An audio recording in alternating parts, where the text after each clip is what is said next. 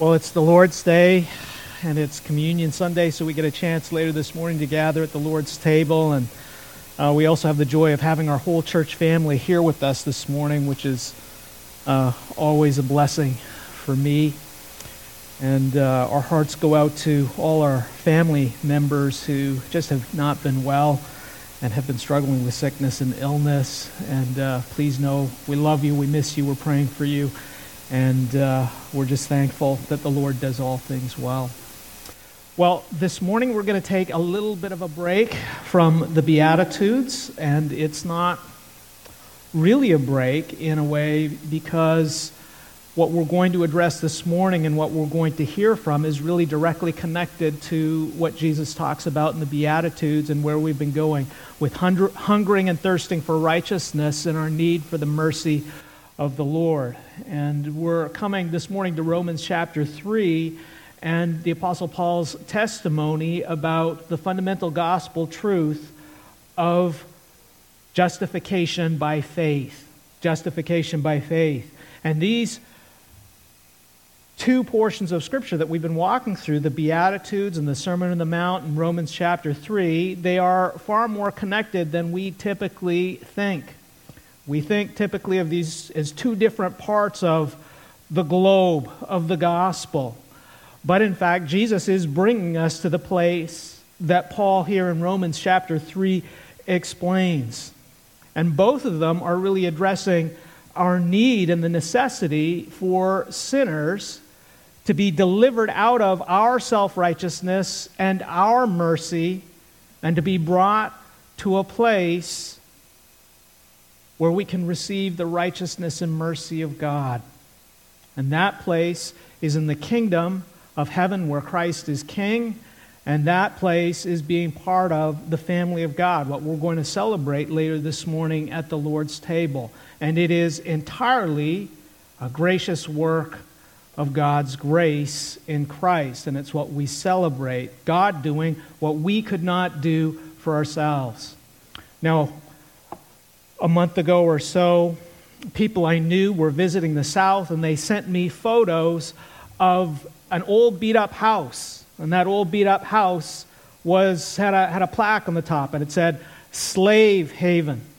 And it was one of the houses that were used and part of the network of what was called the Underground Railroad. The Underground Railroad was a network of safe houses and routes that were cared for by abolitionists, both in the South and elsewhere, in order to bring runaway slaves out of a portion or region of the United States where slavery was affirmed by law, it was legal. And the intent was to bring them to regions and part of the states, and ultimately many of them ended up in Canada, ironically, because the British had outlawed slavery, to bring them to a place where they could be declared legally to be free, because the law of the land in which they would come to dwell in outlawed or said slave trading was illegal. Now, brothers and sisters, our nation's history in a very, very tangible and visible way shows us how the deliverance from evil is very much both a legal and a moral matter. It is both. It's about what's right and wrong, but it's also about the law. What a court of law would say is right and true and correct, and what is wrong. And as we come to Jesus and the salvation he gives and what he's talking about in the Beatitudes and the Sermon on the Mount, and he's going to go on and talk about the law and what Paul's talking about in Romans chapter 3, the Holy Spirit comes and he shows us that our salvation and our citizenship in God's kingdom, our salvation and our citizenship are very much both a legal and a moral matter.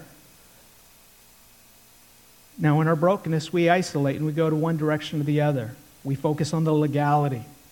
I'm saved and all that's all that matters. Or we focus, well, as long as I'm doing what's good, But as we learned before, righteousness and mercy are never separate. And what a beautiful God we have. And this is the Christ that we behold.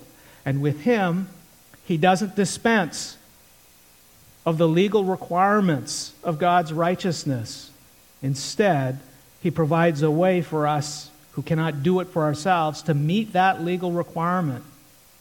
And because of that, we still hold very fast to a moral God and a moral heart and a moral gospel that says there is an absolute right and there is an absolute wrong, and that absolute right is found in the character and will of the God who created us. They matter, brothers and sisters, because the God who has created us and the God who has saved us is a moral God. And that's something that we can really easily forget. He does care about what is right and wrong. He does care about what is just. He does care about what is fair. Usually the rub comes, brothers and sisters, is because we don't see it the same way he does. And there's that rub and there's that battle. And now we live in a world where right and wrong is really framed by what hurts and doesn't hurt. That's the language that's being used today. If you hurt someone or you hurt someone's feelings, that is what is wrong. If you avoid hurting someone, that is what's right. Now, don't get me wrong. We don't want to hurt anyone. But we have to understand that our salvation is based on a right and wrong that comes from the heart of God, not necessarily a perception of what is hurtful and what is not hurtful. And as we come to the Lord and we come to his word, he shows us that if we are to be delivered from evil, if we are to be delivered from the slavery to our self-righteousness and our sin, if we really are going to be free in Christ, true freedom in Christ requires us to be brought to a place where we are legally declared by God to be free from sin, where we are legally declared by God to be innocent and right before God and right with God. Because at the end of the day, brothers and sisters, that's the only relationship that matters. Without that relationship, without being right with God and without being right before God, according to his standards and not what we think, we have absolutely nothing. And this, brothers and sisters, is what justification by faith is all about. And so that raises the question, what is justification by faith? In Greek, the word for justification comes from the same word for righteousness and justice. Righteousness and justice. And it's a legal term that's used in a court of law that declares a person to be innocent of a crime or to be right according to the law of the land. And Scripture teaches that justification by faith is an act of God by which he, not us, by which he declares righteous those who through faith in Christ repent of their sins and confess Jesus Christ as their sovereign Lord and Savior. Now that's taken from our doctrinal statement when you go to our website and it says about us, what do we believe? And that's listed there. And this is the gospel truth that separates true salvation and true worship from false salvation and false worship. And this is the gospel truth that Martin Luther stated, the church will either stand or fall on this truth of justification by faith. And to help us understand this fundamental gospel truth, the Lord has given us the Apostle Paul's epistle to the Romans, where Paul really just explains what Jesus is laying the foundation and talking about in the Beatitudes. And this letter was written by the Apostle Paul around AD 56, and it's written to a church which the Apostle Paul had yet to visit in person, the church in Rome. And from Romans 16, we see that this church was probably a mix of both Jews and Gentiles, and it was probably a collection of small house churches. And the Apostle Paul's primary purpose in writing this letter was to introduce both himself and his ministry to the believers in Rome, to show them what he stood for and his doctrinal position and his philosophy of ministry. His desire was to visit them in person and to minister to them, but his desire was also to partner in ministry with them. And so very much this letter is like the Apostle Paul's CV or his resume. It's his doctrinal statement. He's sending it before them and says, this is what I stand on, this is my philosophy of ministry, this is who I am, and this is what I'm all about. And in Romans chapter 1, if you look in your Bibles, in verse 1, the Apostle Paul explains what he and his ministry are all about. And he explains what justification is all about. And it raises the question, what are you all about and what am I all about? What is this church all about? What is our ministry, our marriage, our families? What are they all about? Well, for Paul, there's just one word. For Jesus, you remember he says blessed. For Paul, that one word is the gospel. The gospel. Verse 1, Paul, a servant of Christ Jesus, called to be an apostle, set apart for what? Let me hear you say it. We have the kids with us today, so you can let it out. The gospel. You can't speak in church. The gospel. You just have to speak the truth in love. The gospel. The gospel of God. Okay, not just the gospel, the good news of God. And then the rest of Romans, the Apostle Paul explains what this gospel is that sums up his life. Brothers and sisters, if you are a child of God, you are not set apart for the Republican Party or the Democrat Party or Lighthouse Bible Church or Grace Community Church. You are set apart for the gospel of God. And all the pistol fights on everything else don't matter, because that's the only one that matters. Are you set apart, separated, and given entirely over to the gospel of God? And the rest of Romans, the Apostle Paul explains and shows us why this is necessary and what this looks like in the life of the local church. And what is the gospel according to the Apostle Paul? Well, he tells us in the rest of verses 1 through 5, and you can read that on your own at home, and then famously in verse 16 and 17. So have a look at verse 16. He says in verse 16, "For I am not ashamed of the gospel, for it is the power of God for salvation to everyone who believes, to the Jew first and also to the Greek.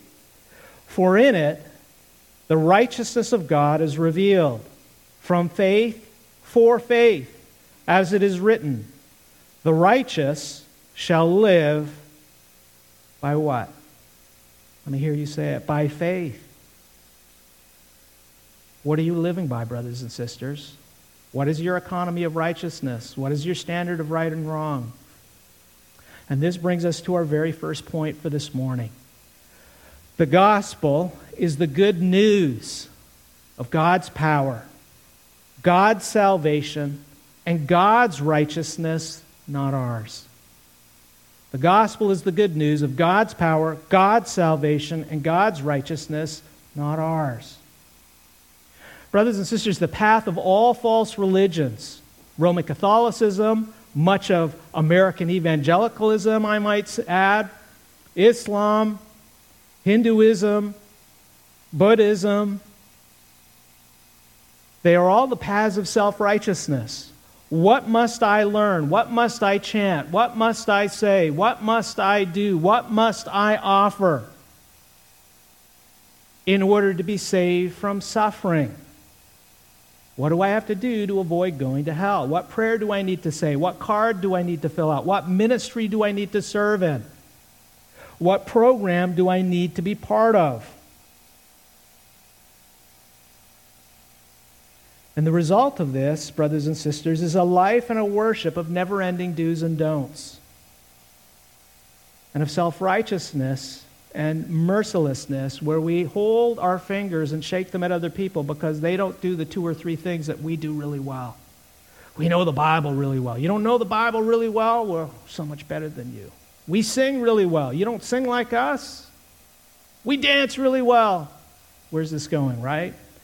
But hey, that's us.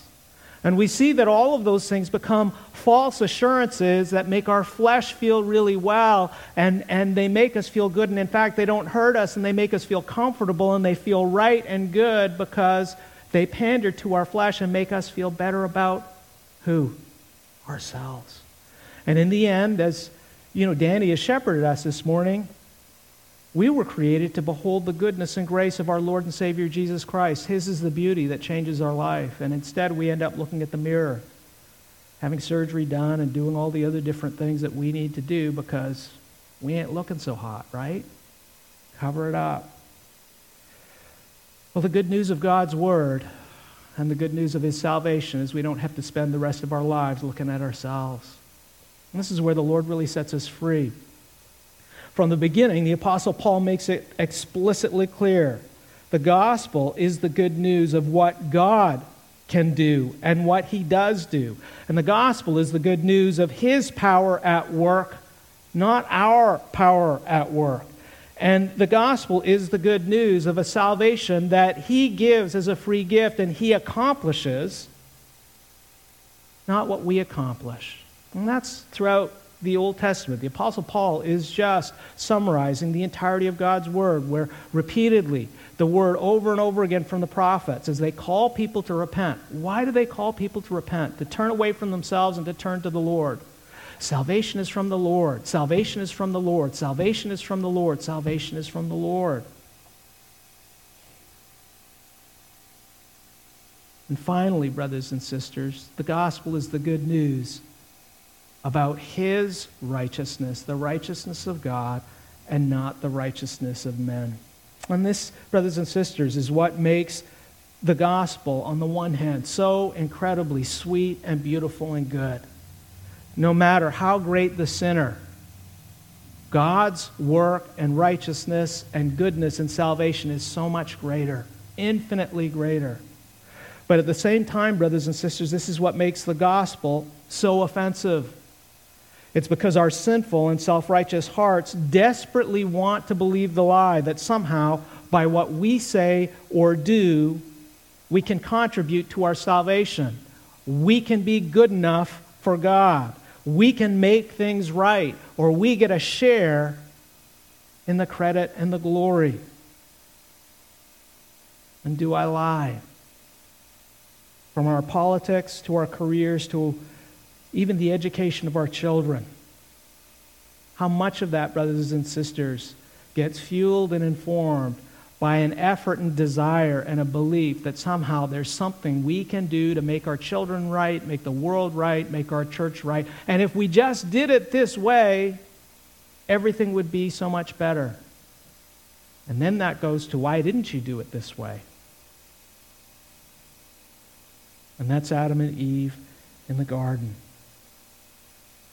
But in Romans chapter 1 through 3, what the Apostle Paul explains from Scripture, quoting from the Old Testament, is that in order to be saved, just like runaway slaves from the south, we must be legally declared innocent and right before the Lord. And this has to happen not in the court of American law. This has to happen in the righteous court of God. And this has to happen before the righteous creator of the universe, according to his standard of righteousness, which is nothing less his standard of righteousness than himself, his character, and his will. What he does, how he does it, why he does it, his is the standard. And brothers and sisters, how many of us measure up to that standard of righteousness? We can barely hang on to our own standard of righteousness. And the reality is, because we are all sinners, try as we might, from the best to the worst of us, there is nothing we can say or do to justify ourselves in the court of God's law. And this is why God gave us the law. God didn't give us the law to save us, brothers and sisters. He gave us the law to show us our need for a righteousness that is greater than our own. He gave us the law to point us to Christ. He gave us the law to show us our desperate, desperate need for him and not us, and for us to stop. And as Paul says, probably making reference to Job, for us to put our hands over our mouths. It's okay, there's nothing for me to say. There's nothing I can do to justify myself. And we think about our propensity, brothers and sisters, in our disputes, in our relationships. How often do we find ourselves in arguments where we are trying to justify ourselves? Well, I did this because I couldn't sleep last night. Or I did this because I had a hard day. Or I did this because. And our heart's propensity is to justify ourselves. We try to declare ourselves right, we're correct, because we have a good reason for doing the things that were hurtful and damaging that we did. And yet the Apostle Paul comes and says, you have it all backwards. The standard here is not what you think and not what is right in your eyes. The standard is God. And before God, we're all losers. We're all sinners. We're all failures. I tell this frequently. It still sticks in my mind. Those medical school exams, which the vast majority of people failed. And some of the guys had the gall to say, well, you know what? I got 40%. The rest of you all only got 20%. Like, so what? But brothers and sisters, that's what we do in our lives, our homes, our marriages, our families. And this, brothers and sisters, is why God sent His Son, Jesus Christ, to set us free. And the Apostle Paul points out, we fall short of God's glory and we fall short of His righteousness. This is true not just of godless pagans, but it's true of religious Jews and the best of religious people who devote the entirety of their lives to obey and to know God's law. Yes, all those Pharisees and Sadducees who had memorized the entire Old Testament and devoted their entire lives to observing God's law to be set apart and holy.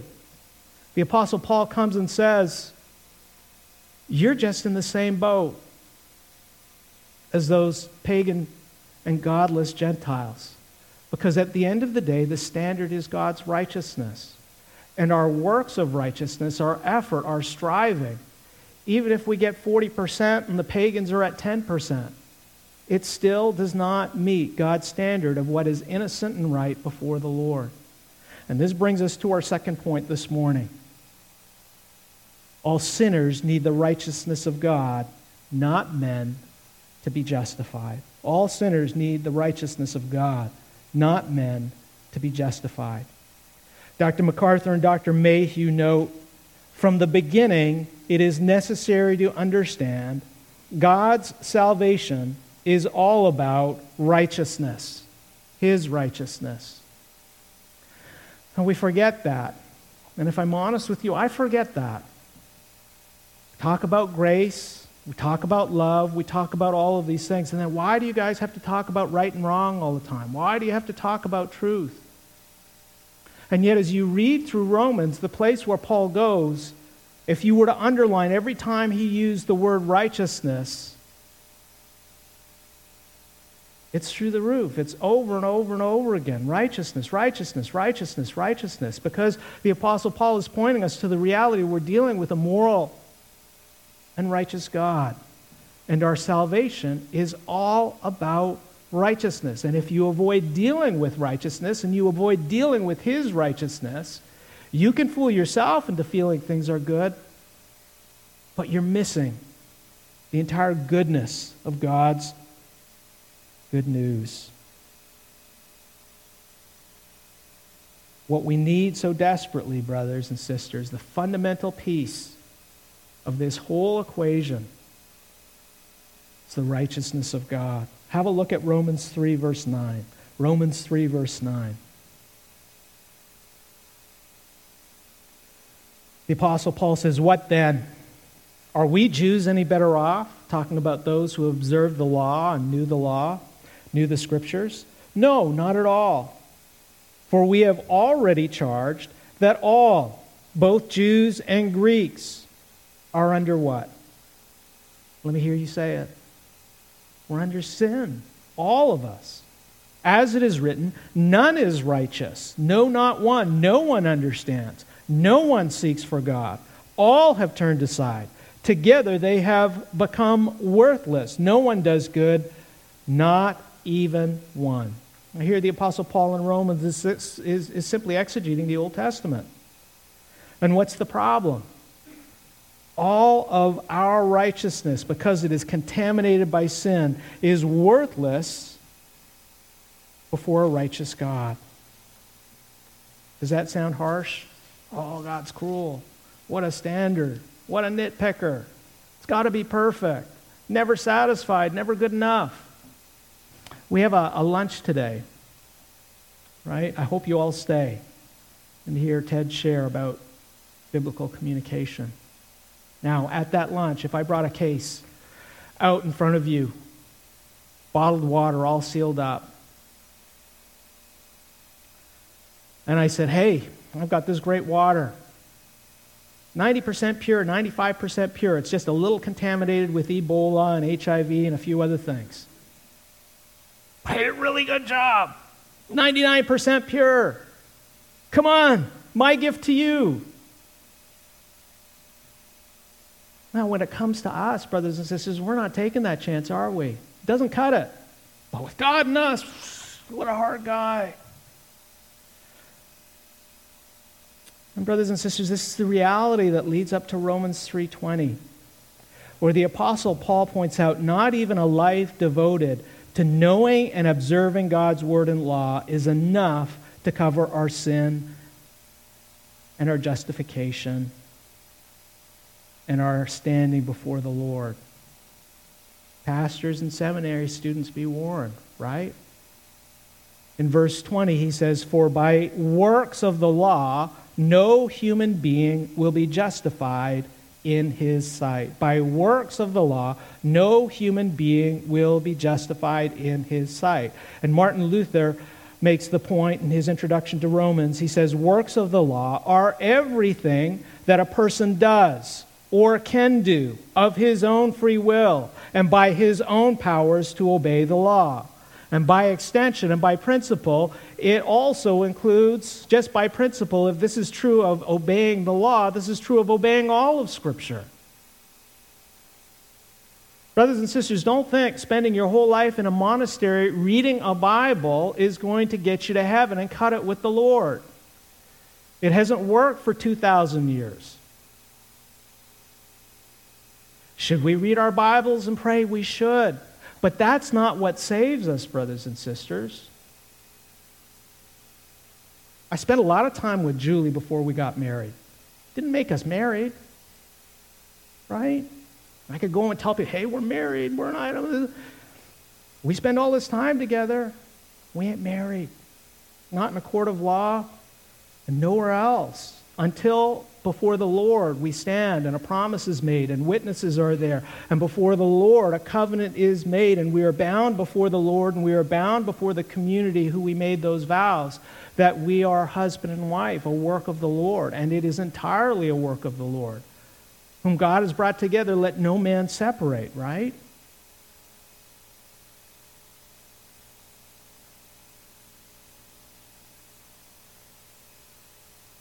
And where Paul is going is he's pointing out simply, look,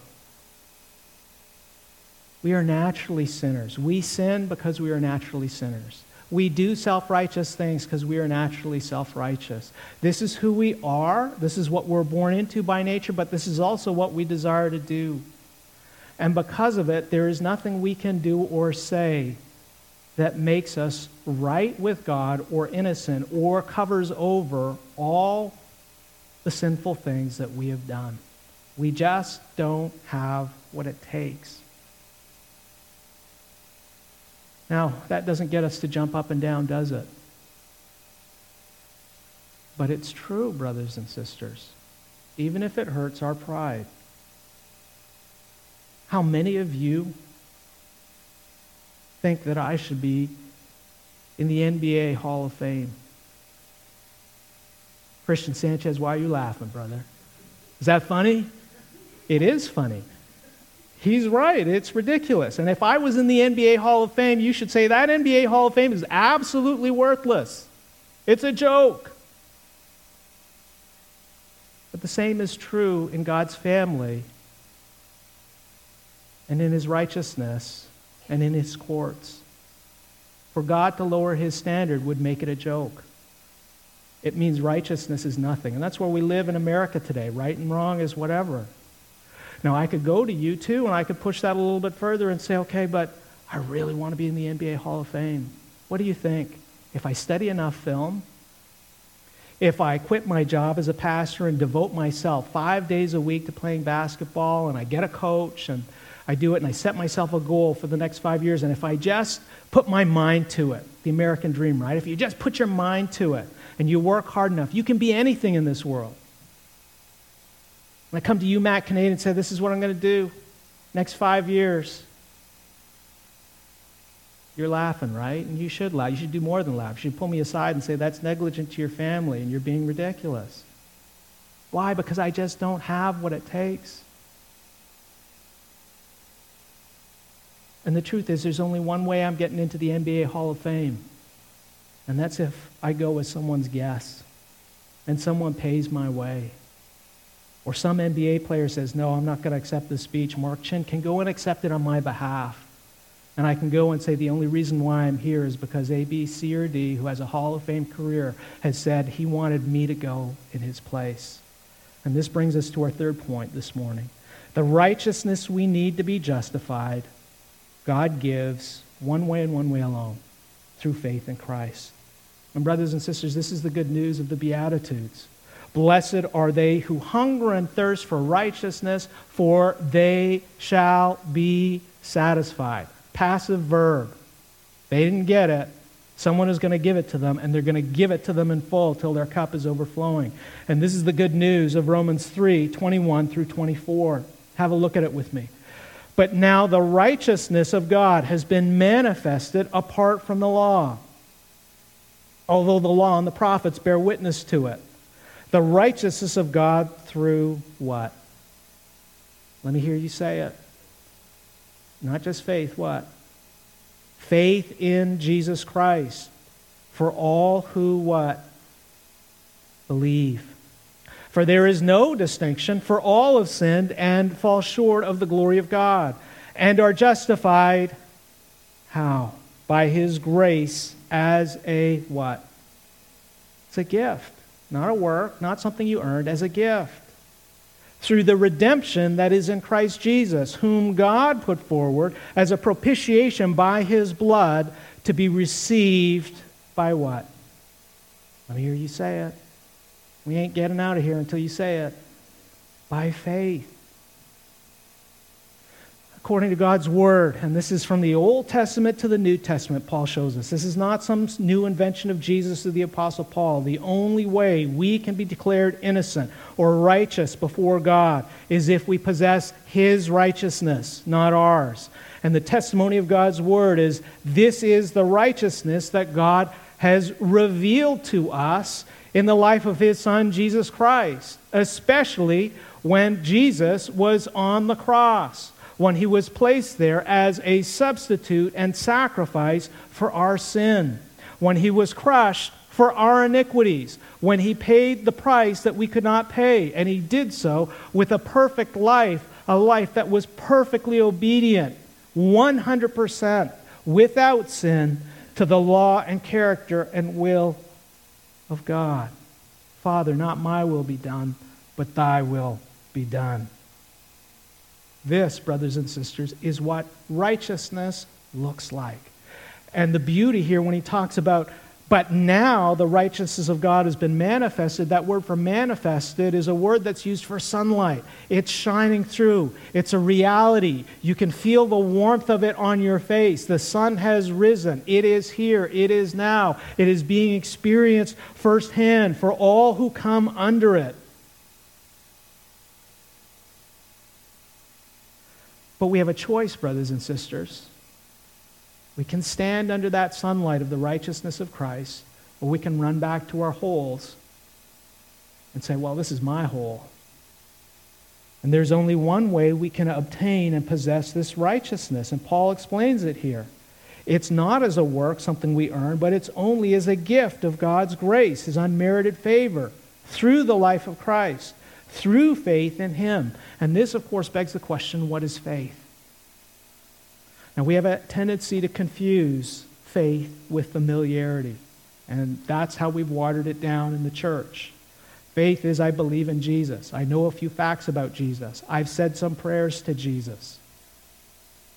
And as I stated on Wednesday, I know a lot of facts about Donald Trump, Barack Obama, and President Biden. I don't believe in them. It has absolutely no impact on my life. And that is not faith. And if that's what qualifies as faith, as James has said and others have said, the demons in hell are going to get into heaven before you and I because they know a lot more about Scripture and the facts of the Bible than you or I do. Faith, brothers and sisters, is a willingness to receive and embrace someone or something as worthy and true. The willingness to receive and embrace someone or something as worthy and true. Unbelief is the refusal to receive or embrace someone or something as worthy and true. If you really believe something is true, it's going to affect the decisions you make. Who you write checks to, who you vote for, where you go to work. If you really believe something is true, it's going to impact the entirety of your life. And Martin Luther, in the preface to Romans, writes, "Faith is a work of God in us, which changes us and brings us to birth anew from God. Faith is a living, unshakable confidence in God's grace. It is so certain that someone would die 1,000 times for it." Are you willing to die for your faith in Jesus Christ? That's the standard, brothers and sisters. And that's the test. And so in this way, we see faith is no work of man.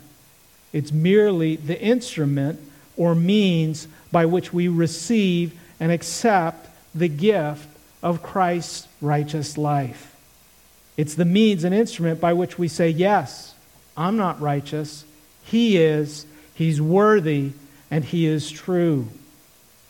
Unless we are in that situation, that is not really faith. It's that acceptance. The acceptance of the gift, the embrace, where we take it into our life, and because we believe this gift is worthy and true and everything depends upon it, the entirety of our life is built around it.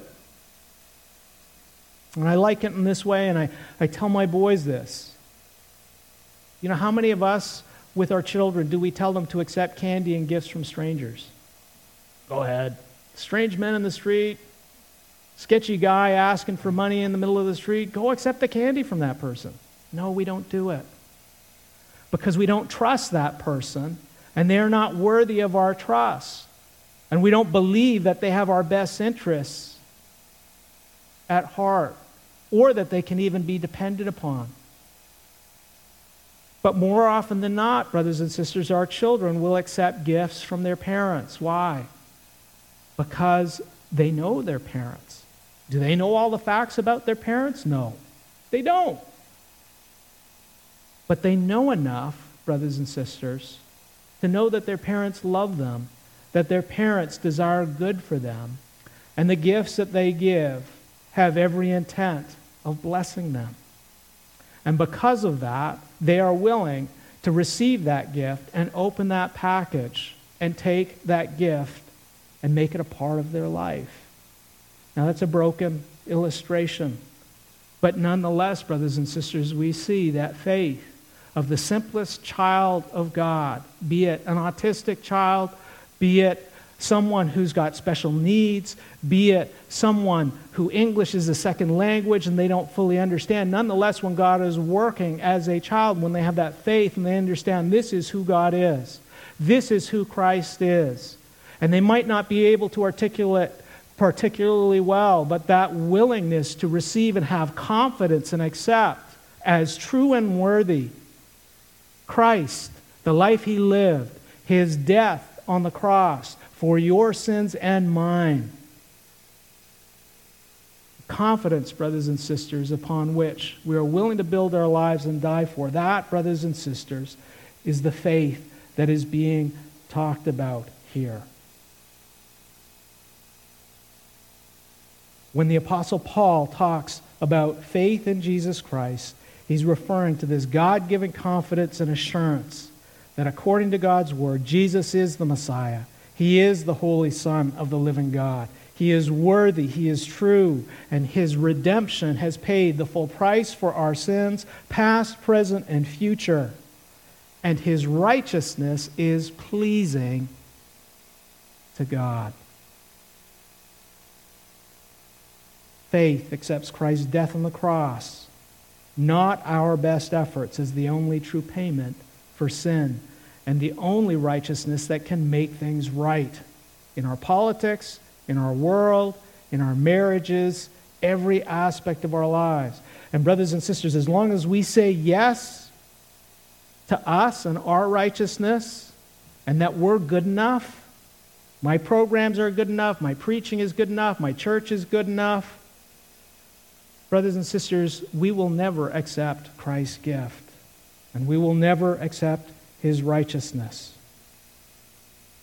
The only righteousness that declares that we are right before God and that justifies us. Why? Because with Christ and by faith, we're able to say, I am a failure, I am a wreck, I am not perfect. But Jesus' righteousness is enough for the Father, and I'm with him. I'm with him in life, and I'm with him in death. I'm with him on a good day, I'm with him on a bad day. I am with him because his righteousness is good enough. Now, if you roll with Asians, sooner or later you're going to fight over a check for a meal. Do I lie?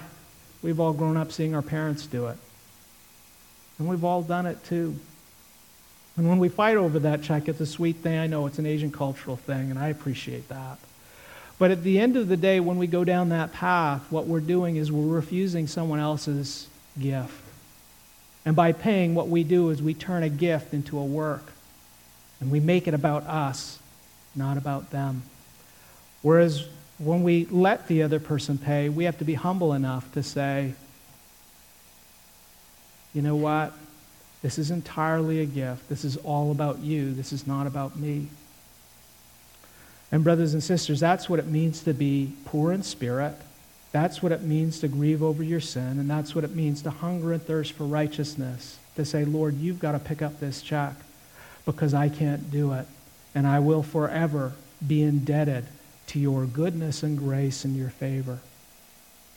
Brothers and sisters, why does God insist that it's only through faith in his Son, Jesus Christ, that will serve as the reason for which he will declare you innocent and righteous and a child of God? It's because he is holy and righteous, brothers and sisters, and he is just.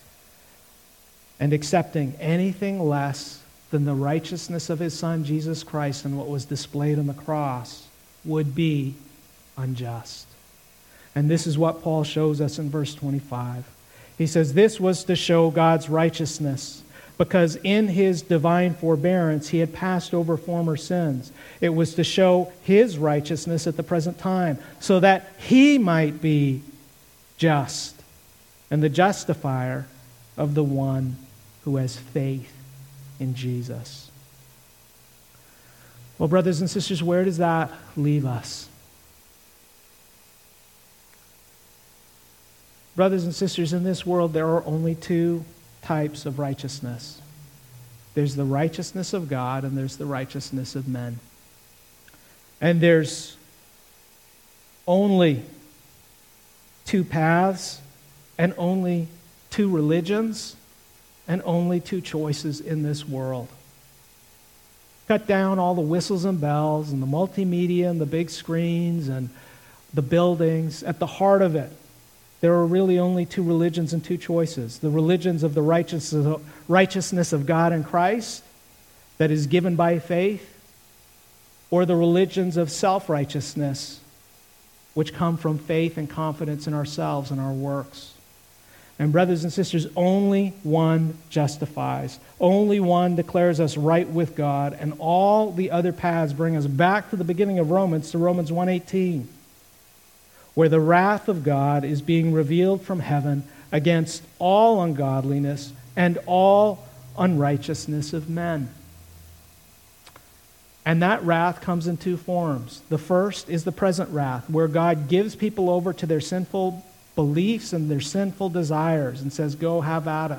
and we live a living hell in this world. And then there's the future wrath when Christ comes back in judgment, where he will hold us accountable for every word that we have said and every deed that we've done and every thought that we've made.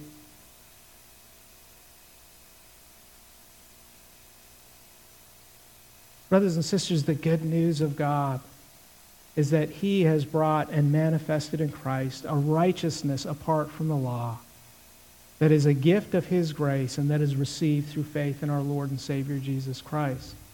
And so it's worthwhile for us as we consider ourselves professing believers.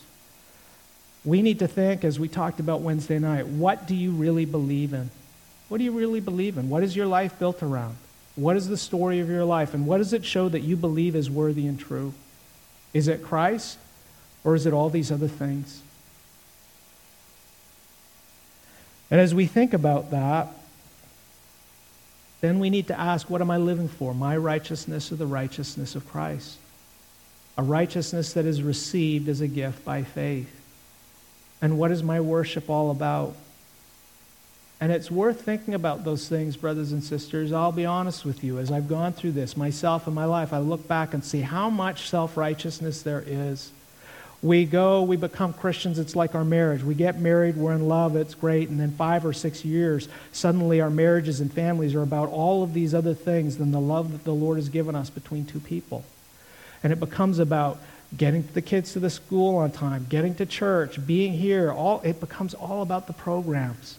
And we're no different than the Catholic Church at that point in time. The Catholic Church, they believe in Jesus. They believe you have to be forgiven. They believe in a righteousness of God. It's just that there's all these programs and steps and saints you have to worship and all these man-made traditions you have to jump through. And that's no different from the parachurch organizations or the articles that come out about these evangelical church movements on campuses. And it's no different many times in the evangelical church, where we find our assurance of salvation in programs, brothers and sisters. And we have as many programs as the Catholic Church has saints.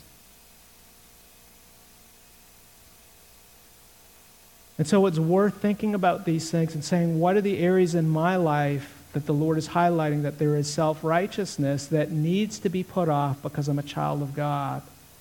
And because Christ has died for my sins, past, present, and future, and I have the opportunity to walk in newness of life where my confidence is not on my track record, but it's entirely in the perfection and goodness of our Lord and Savior Jesus Christ. And specifically to begin putting off those things and putting on the righteousness of Christ in all of those different areas. To repent, basically. And then we're in a place where we come to the end of Romans 3. As former slaves of sin, who now live in a place where we are declared free. There's no going back, brothers and sisters. What would you say to a freed slave living in Canada who says, I'm just going to go and visit my relatives in the South? Are you crazy? Why would you do that? I miss the food. I miss the friends. I miss the good old times. Are you insane? Right? And so Paul shows us. It brings us, brothers and sisters, to a place of incredible gratitude and celebration, to celebrate that everything that we need God has given us in Christ. That's what we celebrate at the Lord's table. It brings us to a place, brothers and sisters, where there's absolutely no boasting. There's no pointing of fingers. We're not better than anybody else in the kingdom of God. Based on our theology, based on what we know of the Bible, based on how much we pray, no, there's no boasting. The only thing that we can boast in is Christ and his perfection and his glory. And then finally, lastly, what do we spend our time beholding and celebrating and keeping our eyes fixed on and enjoying? One thing, brothers and sisters, the righteousness of our Lord and Savior Jesus Christ. What a gift, what a joy. And you have the opportunity this morning by faith to choose that path and to be free indeed in Christ. Let's close in prayer. Lord Jesus, how great a salvation. How great a Savior. Would we be a people, Lord Jesus, who live not by our righteousness and our mercy, but instead, Lord Jesus, would we be a people of faith, faith in you, who live and celebrate and rejoice and share, not our righteousness, but a righteousness that has been purchased for us, given freely to us by way of the cross, the righteousness of God. In your name we pray, amen.